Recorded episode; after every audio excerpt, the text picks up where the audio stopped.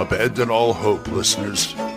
You're listening to Radio Grognard, the OSR podcast about stuff with your host, Glenn Hallstrom. Hi, folks. Old Man Grognard here. It's a Friday. I don't know what it is like out there, but it looks sunny, so it should be fun. Well, I hope you're all doing well on this day. And no emails, no voicemails, so let's just dive right into it. This is going to be kind of a gripe session, or a whine session, I guess. I don't know. I was inspired by John of Red Dice Diaries episode about just get to the damn game. About fluff, too much fluff in a role playing game and I'm going to extend that to like supplements and adventures. I feel your pain, and I came up with a few pet peeves of mine, and number one is fiction in RPGs, which was he was talking about. I don't mind a good short story or something like that, but if you're going to start your role playing game with something like that, just to get people into the feel of it, that's usually the goal get immersion, keep it to like one or two pages. Because I'd like to jump into the game right away. If I'm already, if you already, if I've already picked up the book, you already got me interested. Uh, review copies notwithstanding, even then, I would like to get to the game. And doing a five or six page short story at the beginning and the middle and the end is not the way to keep my interest. It really isn't. I've see, I'm thinking this probably started with oh around World of Darkness, Vampire, all that. That's what kind of started that. Which leads into my second gripe. This and this goes to almost to the core of why I don't like later editions like fourth, fifth, even third. Too much production value. You can get to the point where you have too much the game books these days, and I'm talking about the game books of the majors like WotC and Paizo. You've got you look what looks like you got glorified coffee table books with the price to match. And I I want to be able to use my books, you know, write in them, and they're too pretty. You guys I don't know why you do it that way, but well, I kind of know to sell books, but there's a lot of other smaller games and indie games out there that do more with less. I'd rather see a, a two column a two column layout with some black and white pictures in it than this glorious hardbound beautifully you know beautiful pages beautiful artwork wonderful and i think that and some of the artwork is damn gorgeous. But I don't want it in my game book.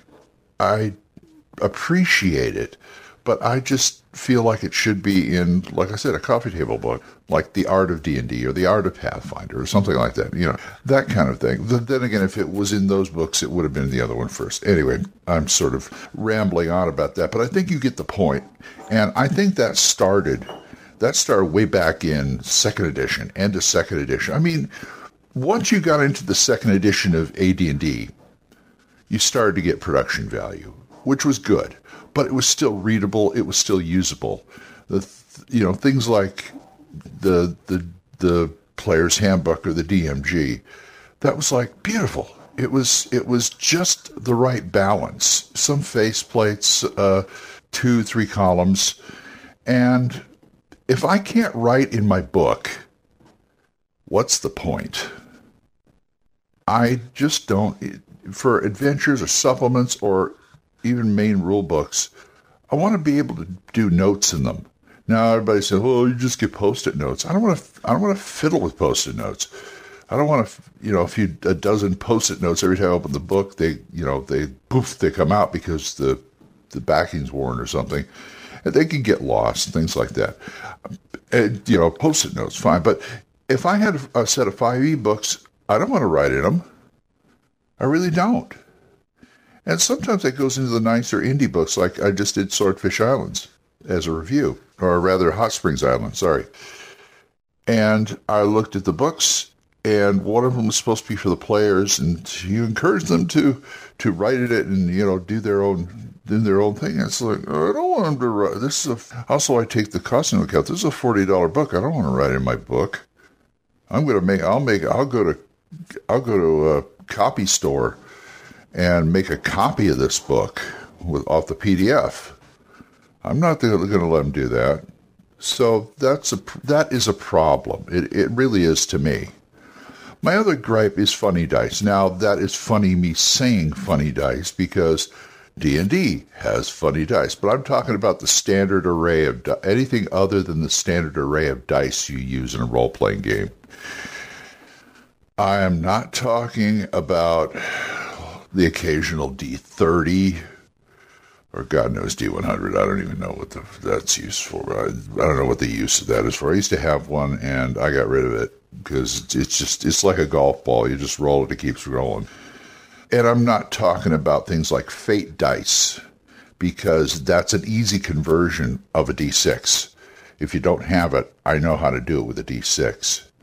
And you can make the argument that there's also formulas for other funny dice like D7s and D3s and things like that. But I, it's that I don't want to think about. That. It's too much brain work. Uh, you know, I, I, that was my that was one of my main. It is still kind of one of my main gripes about Dungeon Crawl Classics. Why do I have to run out and get another set of dice for this? Should you, you don't need these funny dice. If you're doing it just to be different, that's stupid. But you know, there it is. Okay, another gripe. Big monster stats. And what I'm talking about is take the ordinary stat block. What is it? Maybe three, four lines.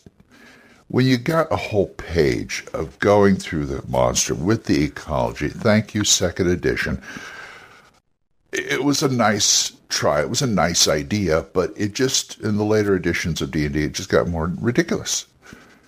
Uh, and they have all these special powers and abilities and things you got a note on. And I, if I can't do it in a line or two, I don't want to deal with it. I really don't. I I just don't want to deal with it. All right, so far, those have been kind of petty, I think, anyway. But there they are. I guess this is what you get when I don't have a plan for an episode. But it leads me into my final pet peeve GMs without a plan.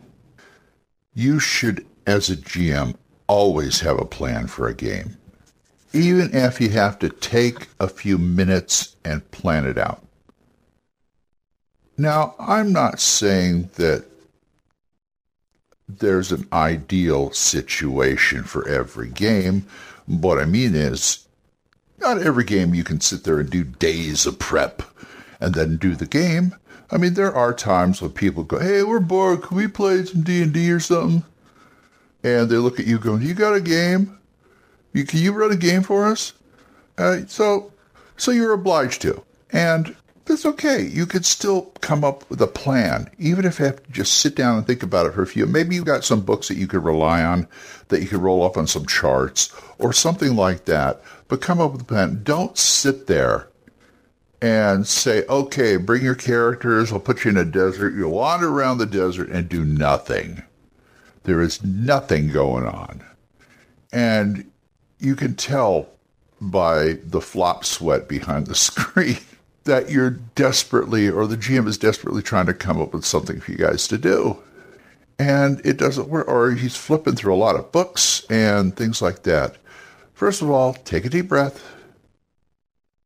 Tell him, give me 15 minutes, 30 minutes, an hour, depending on how much time they'll allot you, and sit down and write something, no matter how simple it is whatever the goal is. It can be very, it's just be a dungeon delve. Grab a map and go and just populate it. Take take the damn 1E DMG and populate your dungeon and go. Something like that. You you this is this is what the GM does. This is the whole point of it. Yes, it's nice to have days and weeks of planning, but if you don't, come up with a plan. I still recommend Sly Flourish's The Lazy Dungeon Master because he breaks it down to an index card that you just start writing out. You start writing out, boom, boom, boom. This is why I do bullet points because I just need a line, line, line, line. And I, for one, do not mind box text because I can always paraphrase it and reduce it to a bullet chart if I have to, if I want to. Which is why another reason why I want to be able to write in my books. I am a av- avid user of the highlighter, and if I can't write it down to bullet points in the book, I'll just take a highlighter and highlight the pertinent things, like for the rest of the adventure, and just do it that way. Same with my own notes. Anyway, those are some of my pet peeves of game mastering. And if you've got a few, go ahead and tell me about it. Leave a message here on Anchor or send me an email. I'd love to have an email. I never get emails. It's oldmangrognard at gmail.com. Well, time to start the day. So until we get together next time, keep the dice warm, and I'll see you later. Bye bye. Questions? Comments? Send them to oldmangrognard at gmail.com. We'll see you next time when Radio Grognard is on the air.